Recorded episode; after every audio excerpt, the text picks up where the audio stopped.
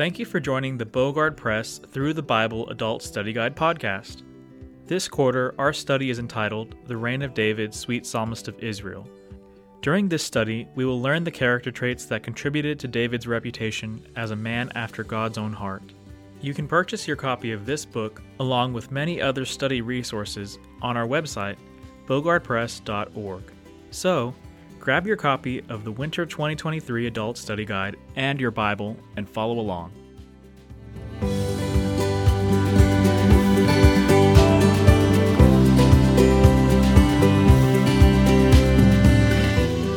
The lesson for February 25, 2024 is entitled David's Last Days. It comes from 1 Chronicles 29, verses 3, 6, 9 through 13, and verse 28. The key verse In the time that he reigned over Israel was forty years, seven years reigned he in Hebron, and thirty and three years reigned he in Jerusalem. And he died a good old age, full of days, riches, and honor and Solomon his son reigned in his stead. 1 Chronicles 29, verses 27 and 28. The application The student will commit himself to faithfully serving his generation by the will of God. Seeking the context. David was a man after God's own heart. 1 Samuel chapter 13 and verse 14, Acts chapter 13 and verse 22. The youngest of Jesse's sons, David was the last one Samuel would have chosen to be king of Israel. But the Lord told Samuel, Look not on his countenance, or on the height of his stature, because I have refused him. For the Lord seeth not as man seeth, for man looketh on the outward appearance, but the Lord looketh on the heart. 1 Samuel chapter 16 and verse 7. So what was so special about David's heart? David first proved himself to be a valiant and skillful warrior. All of us know David, the giant slayer, in his defeat of Goliath, 1 Samuel 17. David had a courageous heart because he trusted in the Lord. He did not rely on his own strength, but came against Goliath and all his enemies in the name of the Lord of hosts, the God of the armies of Israel. 1 Samuel chapter 17 and verse 45. Even as a young shepherd of his father's flock, David learned to trust the Lord to protect him and provide his strength in times of danger and need. 1 Samuel chapter 17 verses 34 through 37. But David was vulnerable to sin like the rest of us. Even when David sinned against the Lord, we still see his heart for God in the way he confessed and repented of his sins. His deep sense of guilt, Psalm 32, and his heartfelt repentance, Psalm 51, demonstrated his desire to live for God and not for his sin. He relied on God's mercy and grace to create in him a clean heart and restore the joy of salvation, Psalm 51, verses 10 and 12. David did not allow his sin to defeat him or define him, but relied upon the Lord to restore him to faithful service. He was a man after God's own heart, not because he was sinless, but because of how he turned to the Lord for forgiveness and restoration. David was also very committed to the worship of the Lord. David loved to compose, play, and sing music that worshiped the Lord. We see the heartfelt, deep rooted relationship David had with the Lord in the many Psalms he wrote. David confessed his constant need of the Lord and dependence upon his protection and strength. David also established the music department in Israel, dedicating selected Levites to prepare and lead the worship of God through music. 1 Chronicles chapter 15 verses 16 through 24. We also see how committed David was to the Lord in the manner in which he prepared for the construction of the temple. He had a strong desire to build the temple of God, but God would not allow him. So David did what he could and busied himself with preparations for Solomon, his son, whom the Lord commissioned to build his temple. He drew the plans, collected building materials, and organized the priests for the future temple. David continued the preparations till the day of his death, and today's lessons begins with David's calling for an offering for the construction of the temple. What is the greatest lesson you have learned from the life of David? Searching the text. Number 1. Willing offerings. 1 Chronicles chapter 29 verse 3, 6 and 9.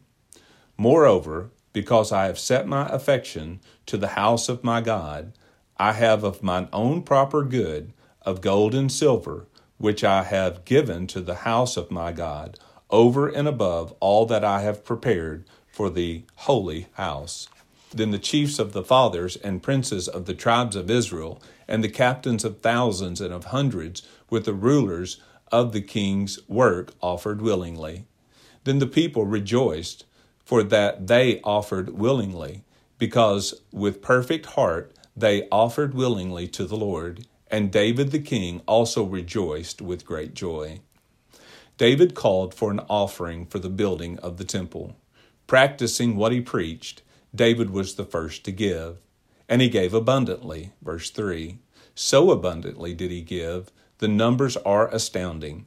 David gave from his own wealth approximately 112 tons of gold, 260 tons of silver, 1 Chronicles 29 and verse 4. Calculations are based on conservative figures that a talent equals 75 pounds. As overwhelming as those figures may be, what is more important is the heart with which David gave. David later said, As for me, in the uprightness of mine heart, I have willingly offered all these things. 1 Chronicles 29 and verse 17. Previously, David called the temple a palace built for the Lord God. 1 Chronicles 29 and verse 1. For David, there was nothing too much or too glorious for the temple of God. His affections have been set on the house of God. 1 Chronicles 29 and verse 3, meaning that it brought David the greatest pleasure to give to the future construction of the house of the Lord. The enormous amount that David gave showed just how much he loved the Lord and how committed he was to building the temple of God. Even though he knew that he would not see it completed, it was enough for him to know that God would have his temple in Jerusalem dedicated to his worship. As David sets the example for giving, the rulers and people of Israel offered willingly, verses 6 and 9. This is the only correct way to give to the Lord, and the only offerings the Lord will receive. Every man according as he purposeth in his heart, so let him give, not grudgingly or of necessity, for God loveth a cheerful giver. 2 Corinthians chapter 9 and verse 7. The people gave with willing hearts and abundantly. They gave approximately 188 tons of gold, along with 10,000 gold coins called drams. They gave 375 tons of silver, 675 tons of bronze, brass, and 3,750 tons of iron. 1 Chronicles chapter 29 and verse 7. If we consider the 3,750 tons of gold, 375 tons of silver, and an immeasurable amount of brass and iron that David had previously collected, 1 Chronicles 22 and verse 14, the total sum of precious metals accumulated for the temple is staggering. By today's calculation, the total worth of these metals reached far into the multi billions. It was indeed a palace befitting the God of all glory. Oh, that we would have hearts for giving like David and the people of Israel. But how often are we more like the people of Malachi's day, who offered polluted bread and sickly animals to God? Malachi chapter 1 and verse 7 and 8. They offered things they were going to throw away anyway. They robbed God of tithes and offerings, and yet were so backslidden they did not even realize it. Malachi chapter 3 and verse 8 the Lord told them it would be better to shut the doors of the temple than to offer sacrifices he would not accept. Malachi chapter 1 and verse 10. How many of us rob God of tithes and offerings and yet give little thought to the sin? How many of us only give to God throwaway money we will never miss? Or how many of us offer in willing sacrifice and give so abundantly that we must adjust our lifestyles in order to give such large amounts? How we give to the Lord says a whole lot about our opinion of God and His work. How willing are you to give sacrificially to the Lord? Number two, bless the Lord. 1 Chronicles chapter 29 verses 10 through 13. Wherefore David blessed the Lord before all the congregation, and David said, Blessed be thou, Lord God of Israel our Father, for ever and ever. Thine, O Lord, is the greatness, and the power, and the glory, and the victory, and the majesty. For all that is in heaven and in the earth is thine. Thine is the kingdom, O Lord, and thou art exalted as head above all.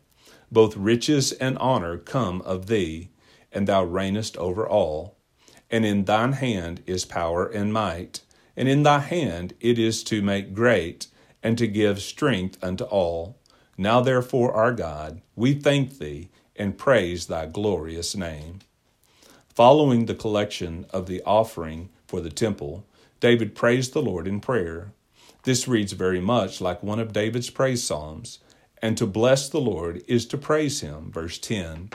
David strained his vocabulary to come up with words befitting the glorious splendor of God. He declared his greatness, power, glory, victory, and majesty. Verse 11. David was careful to give God thanks for everything. He was thankful for all the victories, for his forgiveness, and for this day when he and the people could give abundantly from all that the Lord had provided to build him a house in Israel. As David praised the Lord and thought on his greatness, it humbled him. It reminded him of how little he could offer to the Lord. No matter how much David and the people gave in willing sacrifice, it was little in comparison to all that God owns. For all that is in heaven and in earth is thine. Thine is the kingdom, O Lord, and thou art exalted as head above all. Verse 11. The Lord owns it all and everything we have comes from Him. Every good and perfect gift comes from our Father above. James chapter 1 and verse 17. It is ridiculous for us to think that the Lord depends on our money. Why would we ever think that we could give to God what He does not already have when He owns the cattle upon a thousand hills and the entire universe? Psalm 50, verses 10 through 12. David said, but who am I, and what is my people, that we should be able to offer so willingly after this sort? For all things come of thee, and of thine own have we given thee. 1 Chronicles chapter 29 and verse 14. Our offerings are not about God's needs, but our need to give in sacrificial worship. David praised the Lord in recognition of the fact that the Lord gives us richly all things to enjoy and share. 1 Timothy chapter 6 verses 17 and 18. We should also express prayers of praise to the Lord. The Bible is full of words of praise, and we can use them in our praise of the Lord. I often pray the words of passages like 1 Chronicles 29 verses 10 through 19 in praise of the Lord. You can find many similar passages of praise in the Bible, especially in the Psalms, and use them in your praise of the Lord. When was the last time you prayed a prayer of praise to the Lord? Number 3, David died. 1 Chronicles chapter 29 and verse 28. And he died in a good old age, full of days, riches, and honor, and Solomon his son reigned in his stead. The day of death will come to all of us, and it came to David when he was 70 years old. He was 30 years old when he became king and reigned for 40 years. 2 Samuel chapter 5 and verse 4. Likely if we could have asked David, he would have said his life had flown by quickly. We who have seen many days would agree that life is so short. For what is your life? It is even a vapor that appeareth for a little time and then vanisheth away. James chapter 4 and verse 14. Like us, David probably wished he would have done things differently and been more faithful to the Lord. But the Bible describes David's life positively. The Apostle Paul said that David served his own generation by the will of God. Acts chapter 13 and verse 36. We read in Psalm 78, verse 72, that David fed or shepherded the people of God according to the integrity of his heart and guided them by the skillfulness of his hand. He had not been a perfect king, but he had been a good one. Thus, the last description of David is that he lived to a good old age. He had enjoyed a life full of days, and the Lord had enriched him and given him great honor. But all things said of David, the most important is that he was saved. Therefore, the Bible says that David slept with his fathers, 1 Kings chapter 2 and verse 10, meaning that he joined Abraham, Isaac, Jacob, and his father Jesse in God's heavenly abode. David had asked the Lord to forgive him of his sins and received the forgiveness of God, saying, Blessed are they whose iniquities are forgiven and those sins are covered. Blessed is the man to whom the Lord will not impute sin. Romans chapter 4, verses 7 and 8. So David could confidently write, I will dwell in the house of the Lord forever. Psalm 23 and verse 6.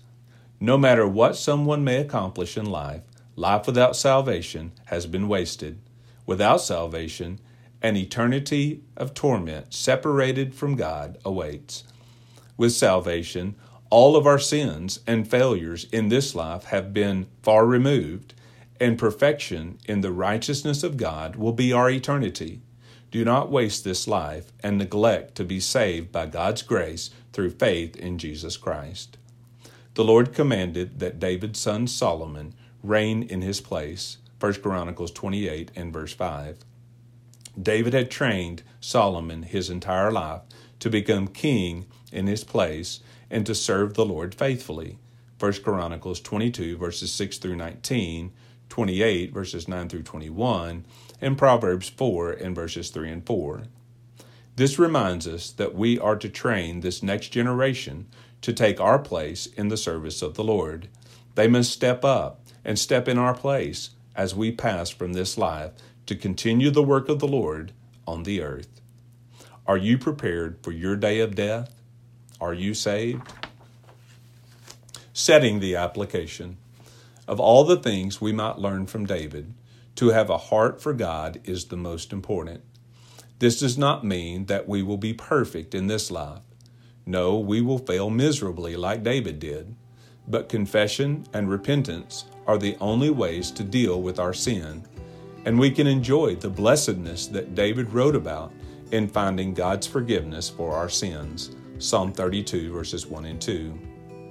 From David, we learn how to be victorious in the power of God by watching David slay Goliath in the name of the Lord of hosts. We discover how to face trials and challenges watching David flee from King Saul. We feel the heartache of sin and its consequences as we see David suffer from his sins. Yet we understand how forgiving our God is as we see Him forgive David and restore him to faithful service. Yes, David experienced the highest mountaintops and the lowest valleys, but his life was characterized by his trust in the Lord. So let us end with David's words O taste and see that the Lord is good. Blessed is the man that trusteth in him. Psalm 34 and verse 8. How will you put the lessons you have learned from the life of David into practice this week? Thank you for joining us in another lesson of the Bogard Press Through the Bible Adult Study Guide podcast. We look forward to studying with you again next week as we continue learning from David, a man after God's own heart. Bogard Press is the publishing ministry of the American Baptist Association. We exist to equip churches with the resources they need to carry out the Great Commission. These resources include Bible study materials for preschoolers through adults, including Sunday School, Children's Chapel, Baptist Training Course, Bible Challenge, and Vacation Bible School. Please visit our website to find all the ministry resources you will need at bogardpress.org. That's bogardpress.org. Until next week, find daily encouragement from our daily devotionals at bogardpress.org.